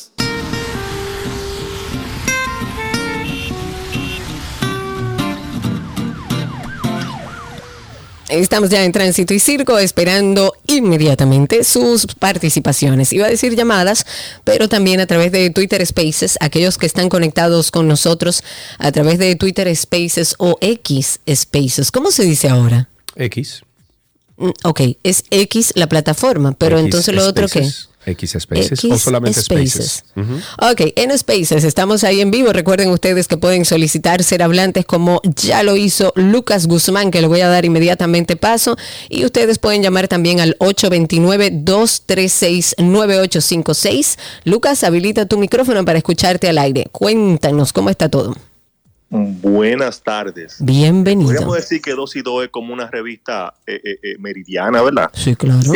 Que, que no se centra solamente en política, pero me resulta eh, eh, muy, muy interesante el, el- el presidente este que, asu- que asumió en Argentina, Milei. Milei, que a pesar de nosotros no tener una presencia oficial allá, por ser un, un libertario y, y su, y su propuesta, el señor Julito Jacín, en su programa hoy en la mañana. Cita de que a pesar de no, haber estado oficialmente invitado, sí a través del señor eh, flamante dueño de la compañía eléctrica de Punta Cana, Macao, que es muy amigo íntimo del señor Milei, y que a través de él invitaron a la familia Vicini y el señor Barletta. Entonces eso resulta interesante a ver qué tipo de negocio se puede hacer en un futuro con este señor que comenzó hoy cerrando 10 ministerios. Pero él Hay todavía no ha dicho nada. ¿Dónde salió eso, Lucas? Sí, sí, sí, sí, esa es su primera medida, su primer No, él decreto. dijo que lo iba a hacer, pero hoy va a hablar el ministro de Economía recién eh, nombrado y se- lo que se estableció es que va a hablar mañana. ¿Dónde salió eso? Sí, dice el señor, estoy citando lo que dijo Julito así en su programa esta mañana, Sí, que hoy se despachó con su primer decreto ce- cerrando 10 ministerios que propuso eh, de, de entrada a así. primera hora de hoy lunes. Así que hay que hay que ver qué es lo que va a hacer, eh, pero resulta interesante lo de cerrar el Banco Central y todo eso, eh, porque de alguna manera nosotros tenemos un buen intercambio eh, eh, con, con Argentina. Definitivamente, es un país muy, muy rico que hemos tenido grandes alianzas comerciales. Ojalá y a partir de ahora esas alianzas y esa relación se solidifique, porque evidentemente los gobiernos anteriores estaban muy a puertas cerradas, tenían el país muy cerrado. Hay muchos mileístas, nos sorprendería, y sí, todos estamos en la expectativa de ver si realmente él va a hacer todo lo que dijo. Milei, este recién asumido presidente de la República de Argentina, dijo que no va a tocar al pueblo, que el dinero que él se va a ahorrar es con lo político que él lo va a hacer. Entonces vamos a ver si es verdad y qué, y qué puede hacer. Ok, bueno, tras cerrado el carril en sentido oeste-este del desnivel de la avenida 27 de febrero eh, con Tiradentes, debido a que un vehículo impactó la madrugada del sábado uno de los muros, las autoridades decidieron habilitarlo para que el tránsito pueda fluir de manera normal. Según el Ministerio de Obras Públicas, luego de que el vehículo impactara uno de esos muros, tipo New Jersey, se procedió a cerrar el tránsito debajo del, del desnivel a esa dirección para realizar la reparación y colocación de la referida pared. Y estoy citando, dice, ese e- este accidente no afectó la estructura del piso a desnivel, por tanto, no corre peligro dicha infraestructura. Anoche vi Karina saliendo de, estaba en, en Valladolid. Oye, qué lindo está Valla- Valladolid. Valladolid está hermoso, pero tú viste ahí lo que hicieron en la playa de Valladolid, me- qué lindo. ¿Qué hicieron? En la playa pública hicieron lo que están haciendo, rescatando como las playas. Ajá. Y a todas las mujeres que vendían ahí en anafes y que vendían Ah, sus frituras y demás. Bueno, yo no estaba Pero en la muy playa. lindo. Yo estaba en un, en, eh, un Ah, negocio que hay eh, al Apartado. lado. Exacto, que hay una piscina natural, incluso eh, sin arena, hay una piscina natural. Y me tiré ahí, bueno. Eh, pero saliendo de Valladolid, esa, esa carretera de Valladolid tiene muchas curvas. Eh, y también me fijé que los peraltes no están adecuados, o sea, hechos adecuadamente. Y un carro se deslizó, se dio con un motor, se dio con un muro y fue un accidente aparatosísimo anoche. Wow, Dios. Sí, sí, sí, sí. Qué sí, sí. barbaridad. Bueno, vamos a ver, a ver quién tengo aquí en Spaces. Tengo a Patricia. Adelante, Patricia. Cuéntanos. ¿Desde dónde, Patricia, que se me olvida? De Pensilvania. Desde Pensilvania. Cuéntanos, Patricia. Buenas tardes.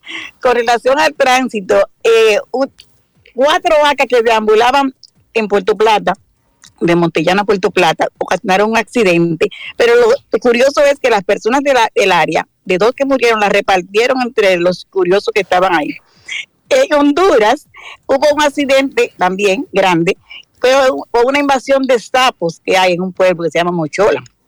Una invasión de sapos que tiene esta persona desesperada. Un Dios mío. accidente también con dos carros que se desbarataron. Gracias a Dios salieron ilesos los Gracias a Dios, Patricia. Gracias por ese dato. 829-236-9856 y a través de Twitter Spaces estamos en vivo o de Spaces. Punto. Estamos en vivo. Ustedes se conectan por ahí, nos buscan como 12 y 2 en Twitter o X y se conectan con nosotros directamente. 829-236-9856. Señores, subirán de precio los dulces navideños. La Asociación de Surtidoras de Santo Domingo ha informado que habrá un ligero incremento en los precios de los dulces navideños, ya que el costo del azúcar de Centroamérica subirá un 20% y se están presentando dificultades en el tema de las importaciones. Para aquellos que compran muchos dulces en esta época, ya sabe que tiene Ya. un incremento. Me acordaste que tengo unos dulcitos que mi tocayo Sergio me regaló, unos dulces de leche. Uy, qué rico. Pero una, ro- pero una locura. Y no había ninguno para mí ahí. No, no, tú estabas de viaje. Ajá. Pero eso no importa, tú me lo puedes guardar. Tú estabas de viaje, imagínate qué hacemos. 829-236-9856. 829-236-9856 es el teléfono aquí en 12 y 2. Ustedes pueden llamar, contarnos, contarnos cómo está todo ahí afuera. Si les gustó la disculpa del CUSEP, eh, el, vamos a decir que el anillo de seguridad del presidente con relación a lo de la ambulancia, eh, a mí me pareció que no es suficiente. No, la, la disculpa no es suficiente. Eh, Me parece que sí, que tienen que tomar medidas correctivas, pero más allá de eso, tiene que haber consecuencias para un agente de seguridad que no sabe que independientemente de quién venga por ahí, la ambulancia tiene la prioridad. Eh, eh, Y, y esto parece, señores, haberse como vuelto una moda, una moda muy mala, porque eh, un personal de una ambulancia grabó el momento en que un chofer de una ruta de autobuses de los Alcarrizos le obstruye el paso al circular en vía contraria por unas calles del municipio, aunque bueno, no se precisa cuál es la dirección exacta, pero sí en el video eh, que fue grabado por el conductor de la misma ambul- ambulancia se puede ver cómo el chofer de ese autobús no le cede el paso al vehículo de emergencia encendido y en cambio se desmonta para verificar si su guagua fue afectada.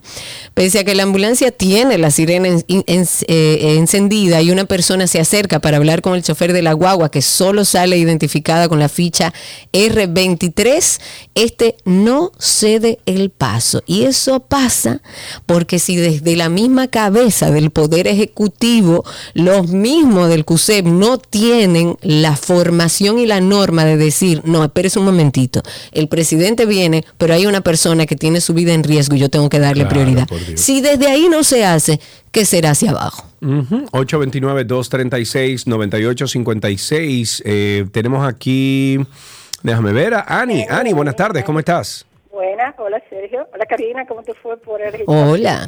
Muy bien, mu- muy bien. Mira, me quitaste de, de lo que yo iba a decir sobre eso, porque hablamos hablamos mucho de educación, pero esa- esas instituciones hay un protocolo que deben de enseñarle a esos miembros. Parece que no es la educación, es el protocolo que de esos miembros, porque la policía tenemos el mismo problema. Es así. Bueno. Es así. Bueno, ahí tenemos a, déjame ver, tenemos a Wester en la línea. Buenas tardes, Wester. Hola, hola. ¿Todo bien? Eh, todo bien, gracias a Dios. Eh, sobre el chofer de Karina que estaba de los bomberos, que era un camión de bomberos, en el carrizo, hay un video donde el chofer explica lo que sucede y fue que él iba a hacer un rebase y el camión de bomberos frena con la hueva porque se le fueron los frenos al camión. Ujú. Hay un video en Instagram donde él sale explicando la situación y que eso hace como un mes que pasó. Bueno, vamos a ver si nuestra productora consigue ese video y podemos constatar lo que dices. Seguimos en Tránsito y Circo. Ustedes continúan llamando al 829-236-9856. 829-236-9856, nuestro teléfono aquí en 262. Cuéntenos cómo está la calle, el tránsito y el circo. Mientras tanto, la Policía Nacional ocupó 2.590 porciones de crack, molly, cocaína, marihuana y otros tipos de sustancias prohibidas. Esto fue un, un allanamiento que se hizo en una casa en La Vega. Este operativo fue realizado en el sector Los Barrancones. Ahí fue arrestado el señor Rafael Bienvenido Franco Rosario, de 38 años de edad. Él era buscado con una orden de arresto debido a que estaba siendo investigado por su conexión justamente con la venta de sustancias prohibidas. Ahí se ocuparon, como les digo, 2.590 porciones, un material rocoso que mejor conocido como crack, estaban envueltas en fundas plásticas con rayas azules, 411 porciones de un material también rocoso que identificó como metan, metanfetamina o molly, 12 porciones grandes de un material rocoso que se presume es crack, envueltas como le digo, además de 286 porciones, un polvo blanco que se presume es cocaína, tres paquetes grandes de un vegetal verde identificado como marihuana sintética, que bueno. La suma es de 26.350 pesos, dos celulares, un radio de comunicación tipo walkie-talkie, un peso tipo balanza, una mochila, dos carteras, un arma de fuego y 105 cápsulas. Si algo se está haciendo en estos últimos años es luchando contra el tema de la, del narcotráfico en nuestro país. Bueno, señores, la Fuerza del Pueblo denuncia que el gobierno dominicano trae hackers para alterar los resultados de las elecciones. ¿Qué?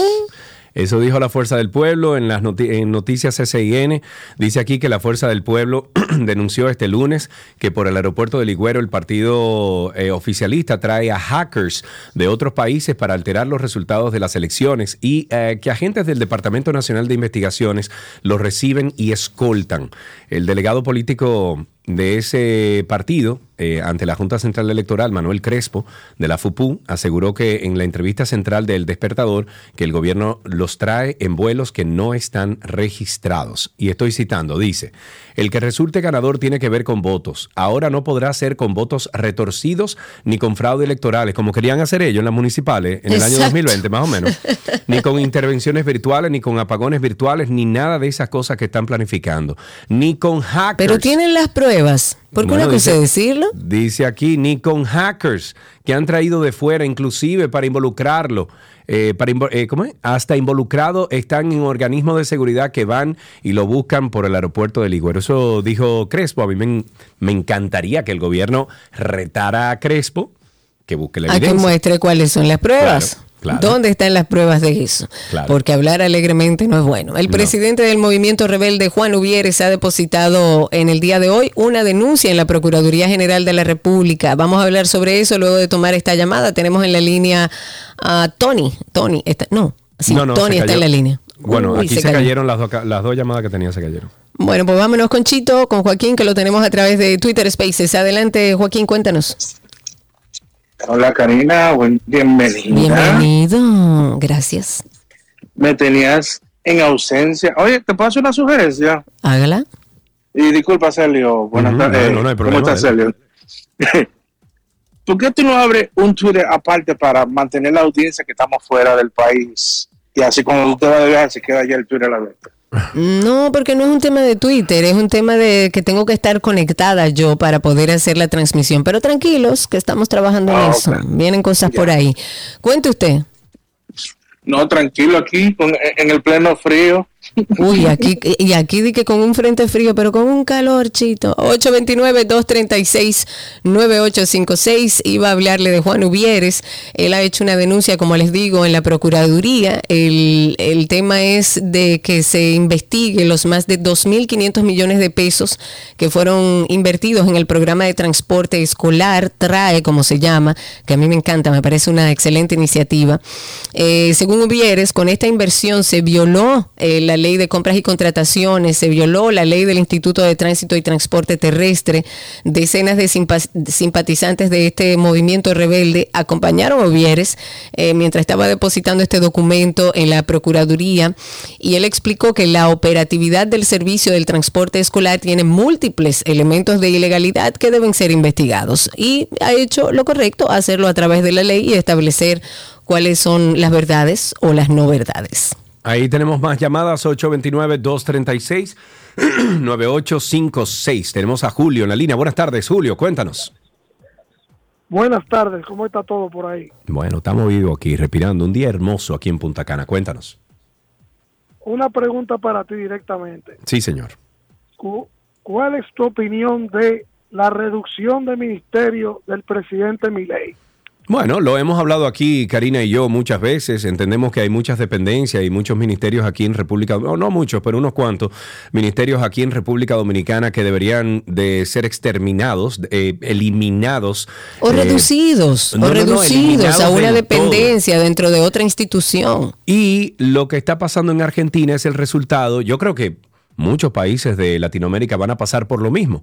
La gente se harta de la política tradicional. La gente, yo, aquí en República Dominicana estamos al, a- óyeme, al punto de que va a llegar un loco de todo, igual a mi ley, y va a sugerir una serie de cosas que la gente va a decir, vamos a probar.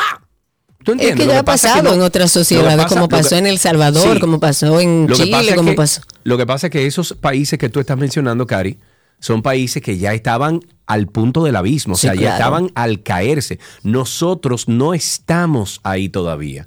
Tenemos una economía fuerte, eh, comparando, ¿no? Con otros, con otros países. Con la región. Exacto, con la región. Tenemos, eh, tú sabes, tenemos muchas cosas positivas todavía, eh, todavía, perdón. Pero va a llegar el momento, porque es que vamos hacia ese abismo. El canal de la Mona va hace poco por donde se va a ir la, la isla, la media isla de la República Dominicana. Bájele algo, bájele algo. No, no, te lo digo con, con sinceridad. Pero a propósito de esas cosas que nos hacen ver que tenemos que seguir trabajando, la República Dominicana está entre los 10 países de América Latina y el Caribe con la tasa de homicidios por 100.000 habitantes más baja de la región. Esto de acuerdo al estudio global sobre homicidios de la ONU. El país ocupa la posición número 26, una tasa de homicidios de un 10.54% entre los 36 países de la región que están dentro de este listado del informe. De acuerdo al estudio, el país con la más elevada tasa de homicidios de América Latina es Jamaica, que tiene un 52.13%, y la más baja corresponde a Bolivia, con un 3.49%. Este estudio, que es un estudio global sobre homicidios que elabora la ONU, que es la Oficina de Naciones Unidas contra la Droga y el Delito, excluye las muertes por conflictos bélicos y atentados terroristas, evidentemente. 829-236-9856. Nuestro teléfono aquí en 122. Tenemos a alguien ahí en Twitter Spaces. Sí, señor, tengo a Gabriel. Adelante, Gabriel. Habilita tu micrófono. Te escuchamos al aire. Cuéntanos. Eh, gracias. Buenas tardes. Bienvenida Karina. Larrauri. Muchas gracias. Karina, Sergio eh, tiene la posibilidad de ser presidente porque si mi ley fue y Sergio, ¿por qué no puede? Ya yo no he dicho que no, yo le dije que se lanzara. Pero Pero yo le dije que se lanzara. Con una condición, Karina Larrauri tiene que ser mi vicepresidenta, No, si no, no, no. no, no. No, es que yo no Claro, tengo salud mental balance, para Karina. eso. Tú eres mi yo soy tu balance, balance. Karina. Pero yo lo hago desde afuera. yo No, te yo quiero ayudo, que te tú en el mejunje conmigo, vamos arriba. Es que tú no me haces caso. Si tú me hicieras caso, yo te dijera, vamos a dar, pero tú no me haces caso. Entonces no tiene que ver. Gabriel, gracias. 829-236-9856. Cuéntenos cómo anda la calle, cómo está el tránsito, cómo está el circo. Mientras tanto, vamos con la operación antipulpo, señores. El segundo tribunal colegiado ha aplazado la audiencia de revisión obligatoria de la medida de coerción de Alexis Medina y bueno, todo este seguimiento del juicio de fondo que está contra él y bueno, los demás implicados de esta operación antipulpo. El tribunal, que está presidido por las juezas Claribel Nivar y Clara Sobeida, además de Giselle Soto, han fijado la fecha de la audiencia para el próximo 18 de diciembre a las 9 de la mañana. Quedó fijada para ese día la revisión de medida de coerción a solicitud de las partes, en este caso de Alexis Medina, que es el principal imputado por el Ministerio Público. La audiencia de fondo ha sido aplazada ya en varias ocasiones. Las dos anteriores fueron recesadas por la situación de salud de Fulvio Antonio Cabreja, otro de los imputados en este caso de estafa. Última parte de Tránsito y Circo, esperando sus llamadas al 829-236-9856, 829-236-9856 y a través de Twitter Spaces, que está ahí ya toda nuestra comunidad. Bienvenidos a todos. 14 personas que se dedicaban a la labor de limpiar vidrios de automóviles en la avenida 27 de febrero con Isabel Aguiar del municipio de Santo Domingo Oeste fueron detenidas por agentes del orden. La Policía Nacional informó que a uno de los apresados se le ocupó un arma punzante en la cintura. Recuerden que esto fue denunciado a través de redes sociales. Los arrestados son nacionales haitianos. La policía estuvo explicando que lo- la detención se produjo justamente por las denuncias que provenían de diferentes fuentes que fueron además compartidas a través de redes sociales. Y durante el fin de semana estos usuarios compartieron esto e inmediatamente el Ministerio Público ya bueno ya estarán en las próximas horas ante el Ministerio Público tomando las medidas del lugar. 829-236-9856. Eh, tenemos en la línea dos personas, Talex y Sergio. Vamos a empezar con Talex, que fue primero. Adelante, Talex. Muy buenas tardes, Sergio, Karina. ¿Cómo están? ¿Cómo están? ¿Cómo Estamos están? respirando. Estamos bien. Qué bueno. Sergio, te tengo una buena. A ver, cuéntame. Yo sé que se toma. Esa tú te la sabes. Sergio, como nuestros funcionarios tienen, están muy ocupados en agenda, inventándose leyes y que propuesta por aquí, propuesta por allá, ¿tú crees que sea posible que tú puedas solicitar que se empiece de manera de verdad, no la vagamundería que existe hoy, y hablar con el, el ministro de Educación, que se promulgue una ley de que empiecen a dar educación vial a los estudiantes y que salgan Tenemos 20 desde años diciendo lo mismo nosotros. ¿Se van a minorar los accidentes? Tales, ¿qué te digo? 829-236-9856. Tenemos aquí por último a mi tocayo Sergio. Sergio, voy a ir a buscar el dulcito ahora que lo tengo en la cocina para comer un poquito. Yo quiero saber mío. No hay problema, no hay problema. Muchas gracias. Eh, buenas tardes, mejor dicho. Buenas tardes, cuéntanos. Gracias. Me asumo que tu compadre Sergio Carlos te dejó algo, ¿verdad? Tú sabes que no, Sergio. Él lo dijo hasta el aire y no, no me va a dar nada. Lo tengo Ay, pendiente, no te preocupes, no te preocupes. Mira una cosita.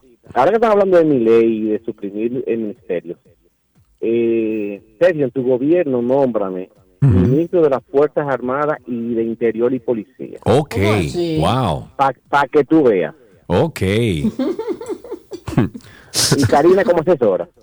Ah, ok, ya, ya. Un abrazo a los dos. Muy bien, gracias Sergio, un abrazo y con esto finalizamos Tránsito y Circo. Pero usted nunca le ha dado un cariñito a su gordito, su gordito, su gordito. Había una vez un circo que alegraba siempre el corazón. Sin temer jamás al frío o al calor, el circo daba siempre su función. Siempre viajar, siempre cambiar. Otro país, otra ciudad. Es magistral, sensacional. Somos felices al conseguir a un niño hacer reír.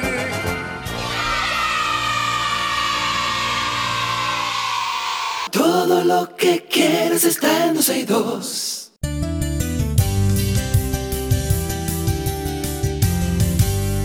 Esta es una conversación interesante. Pongan atención, pongan atención, señores. Oigan bien, señores, tenemos en cabina a Antonio Lizardo, quien es el director de Relaciones Públicas, y a Jerónimo Meléndez, vocero para el área del Caribe de la Iglesia de Jesucristo de los, Ul- de los Santos de los Últimos Días. Y junto con ellos conoceremos los detalles sobre la campaña Ilumina al Mundo. Chicos, muchísimas gracias por estar con nosotros. Cuéntenos de qué se trata Ilumina al Mundo. Sí, buenas. Eh, estamos aquí para promover. Uy, les vamos a pedir por favor que se, se acerquen lo más posible al micrófono para escucharles bien. Sí. Adelante. Eh, estamos promoviendo una vez más la actividad que ya por séptimo año consecutivo eh, la Iglesia de Jesucristo de los Santos de los Últimos Días presenta para esta época del año. Esto es. Ilumina el Mundo. Este año específicamente estamos eh, promoviendo como mensaje principal el que alguien necesita tu luz en esta Navidad y busca inspirar a las personas para que compartan la luz de Cristo con otros. Amén. Eh, la iglesia invita a cada persona, independientemente de su religión o creencia, a sumarse a esta iniciativa y Claro. convertirse en un agente de cambio y amor en su comunidad. Eh, hay varias actividades que se sugieren y es a través de un calendario que podemos eh, buscar. De actividades, tú dices, Sí, un calendario de- de actividades. eh, que en- el que cada día se sugieren cosas para hacer eh, durante el- este, esta época de Navidad, que ayudan, reitero, a lo que la campaña eh, promueve, que es el iluminar o dar una luz a alguien Claro. que la necesita. Eh, Y, y dicen que uno de, de los gestos eh, más nobles y que puede contribuir con la felicidad en el alma es el dar, es servir, es, ofrecer a otro ayuda. Eh, eso lo leí hace como tres semanas en algo que estaba leyendo ahí, que hay, oigan esto, científicamente se puede comprobar que las personas que son generosas con otros, que incluso con, con eh, desconocidos, eh, tienen una mejor, tienen una vida más feliz. Así y es. esto se ha podido, de- eh, esto se ha podido incluso probar científicamente. Me encanta esto. El, el, eh, ¿cómo, ¿Cómo se puede involucrar la gente? O sea, eh, Antonio, si me puedes eh, Claro. tú desarrollar un poquito, ¿cómo se puede involucrar la gente en esta, en esta campaña Ilumina al Mundo? Bueno, muchísimas gracias, Sergio Carlos, por la oportunidad. Nosotros, Siempre, hermano.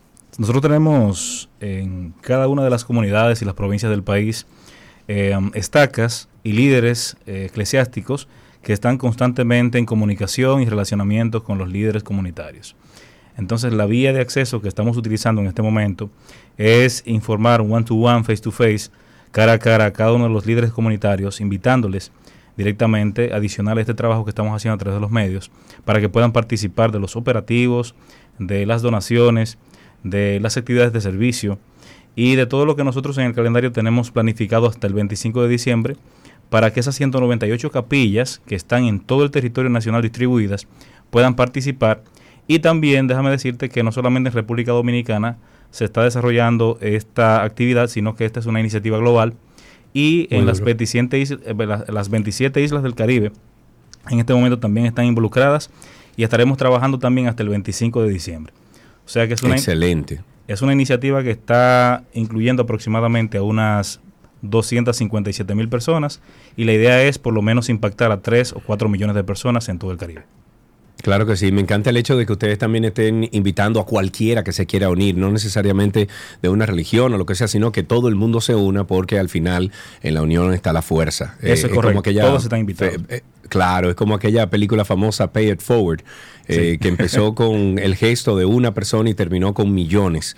Eh, eso demuestra mucho. ¿Por cuáles vías de contacto eh, el público puede acceder al contenido de la, de la pantalla, de, de la campaña, perdón? Sí, lo que sugerimos es que busquen en la página oficial, que es la iglesia de Jesucristo.caribe.org y ahí pueden descargar un calendario de las actividades sugeridas. Hay 25 de ellas muy buenas que pueden perfectamente, eh, según su elección y libertad de elegir, eh, poder escoger. Eh, otra de las cosas que queremos también promover a las con las personas es que aprendan a orar. ¿Y por qué orar? Porque con todas las cosas que estamos viviendo en esta época, necesitamos de buscar ese refugio en Claro. lo alto. Y precisamente por eso queremos incentivar a las personas a que oren a Dios.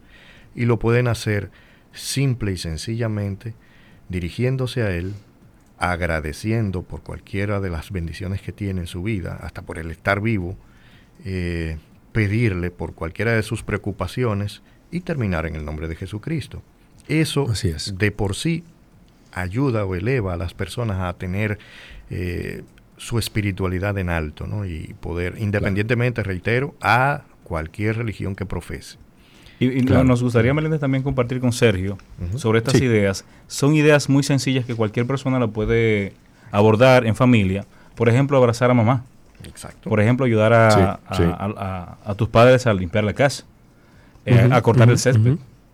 Eh, Así es. Ayudar a una persona a cruzar la calle. Son, son pequeños gestos, Sí, pequeños son gestos. Son pequeños gestos que hacen que la Navidad cobre un sentido distinto y que las personas puedan percibir realmente el amor que tanto se ha perdido, pero que esta es una oportunidad maravillosa, esta época, para poder retomar esa espiritualidad que se encuentra en detalles simples pero importantes. Así es, así mismo es. Vamos a invitarles a ustedes, nuestros amigos oyentes, a que pasen por eh, iluminaelmundo.org o iglesia de Jesucristo.caribe.org. Muchísimas gracias a Antonio Lizardo, director de Relaciones Públicas, y Geno- Jerónimo Meléndez, vocero para el área del Caribe de la Iglesia de Jesucristo de los Santos de los últimos días. Eh, estuvimos conociendo un poquito más sobre Ilumina al Mundo, una hermosa campaña que está invitando a todos, a todos, no importa la religión, a que seamos parte de una solución y que ofrezcamos un gesto de amabilidad a un desconocido o a, cualquier persona que se encuentra eh, en nuestro haber. Hasta aquí esta conversación interesante.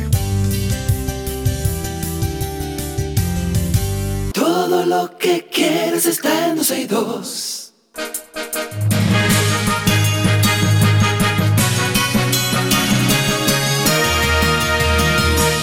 Vámonos con algunas noticias actualizadas. El gobierno, a través del el MIVED, del Ministerio de Vivienda y Edificaciones, superó este lunes la cifra de más de 7 mil viviendas construidas y entregadas en menos de cuatro años de gestión. La entidad destacó que con la entrega de 248 viviendas en Ato Nuevo, en Santo Domingo Oeste, ya son 7.056 las viviendas construidas y entregadas, lo que permite cumplir la promesa del presidente Luis Abinader. Las nuevas unidades completan el 100% de los apartamentos contemplados en Mi Vivienda Ato Nuevo, una zona en la que el MIVED ha construido ya 1.312 viviendas, beneficiando así a más de 4.400 personas. En otro caso, o en otro tema, ante el caos, el caos que registra el Gran Santo Domingo en términos de movilidad vehicular que genera estrés en la población, el Instituto, Intrant, se apresta a enfrentar dos aspectos fundamentales, la viabilidad y la seguridad vial. La entidad ya tiene un diagnóstico preliminar sobre las situaciones que afectan la circulación en calles y avenidas y en coordinación con la Dirección General de Seguridad de Tránsito y Transporte Terrestre, DGCET, aplicará una regulación estricta especialmente del transporte de carga en zonas de acceso, acceso restringidos. El coronel piloto del Ejército de República Dominicana, Randolfo Rijo, director interino del Intrant, informó que monitorean el tránsito de estos vehículos pesados, lo que va a tener doble impacto en el tráfico porque han determinado un factor importante, y es que cuando hay varias unidades pesadas en determinadas áreas de mayor densidad, eso complica el movimiento en los trayectos. Eso es parte del problema, no es el problema. El secretario general de la Fuerza del Pueblo en el Distrito Nacional, Rafael Paz, bueno, fue inscrito por ese partido como candidato a diputado por la circunscripción 1 del Distrito Nacional. No saben dónde van a poner, Dios mío. Por decisión de la di- dirección política de mi partido, he sido inscrito oficialmente como candidato a diputado por la circunscripción número 1 del Distrito Nacional en la plaza reservada que correspondía al compañero Omar Fernández. Eso informó a través de una nota de prensa. Paz precisó que acepta con humildad dicha nominación debido a que, según encuestas, su incorporación a la boleta asegura un triunfo contundente para la organización política en esa demarcación. Papá Dios, ayúdanos. Espera, déjame yo poner un mensaje aquí. Ahí ya. La Dirección General de la Policía Nacional dispuso una exhaustiva investigación con relación a un incidente ocurrido entre agentes policiales y dos hombres señalados como los que agredieron a un médico que labora dentro del, del hospital Dr. Pedro Emilio de Marchena, ubicado en el municipio de Bonao, en provincia Monseñor Noel. De acuerdo al informe preliminar, los agentes actuantes recibieron la alerta de que dos hombres identificados como Edwin Bautista, de 27 años, y Luis Miguel Bautista, de 29, estaban golpeando al doctor Edwin Antonio Rodríguez Cabrera, en el citado centro de salud, ocasionándole trauma con contuso en el cuello, eh, cervicalgia, incluso post-trauma, e hiperemia cervical post-trauma, por lo que de inmediato se presentaron en el lugar para detenerlos. Y finalmente, el ministro de Turismo, David Collado, dejó iniciado este lunes la construcción de estacionamiento vehicular de la playa de Valladolid con una inversión de 192 millones de pesos. El proyecto, que era una vieja demanda de los actores de la zona, consiste en la construcción de un espacio de estacionamiento turístico a fin de cumplir con las altas demandas de los tours, eh, tour operadores, los cuales, eh, bueno, y los usuarios del embarcadero también, visitantes de la playa Valladolid. Sí, eso había que como organizarlo. Yo estuve por allá ayer, no fui por esa parte, pero hace unos meses sí estuve por ahí y ahí no hay parqueo de nada para nada. Ojalá y que esto sirva. Hasta aquí estas noticias actualizadas en 12 y 2.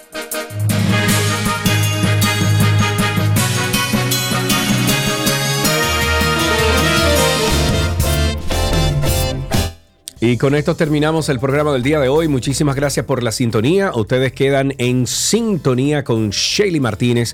Viene con la mejor sele- selección musical de los años 80, 90 y los tiempos actuales. Aquí en esta 91.3, 91.1 FM. Por cierto, a nuestros amigos de Bávaro. Si ustedes están teniendo problemas escuchando la 91 en la 91.3, o sea, en esa, en esa frecuencia, cambien a la 91.1 cambien a la 91.1 para que escuchen bien. Hasta aquí 12 y 2. Hasta tomorrow. Bye bye.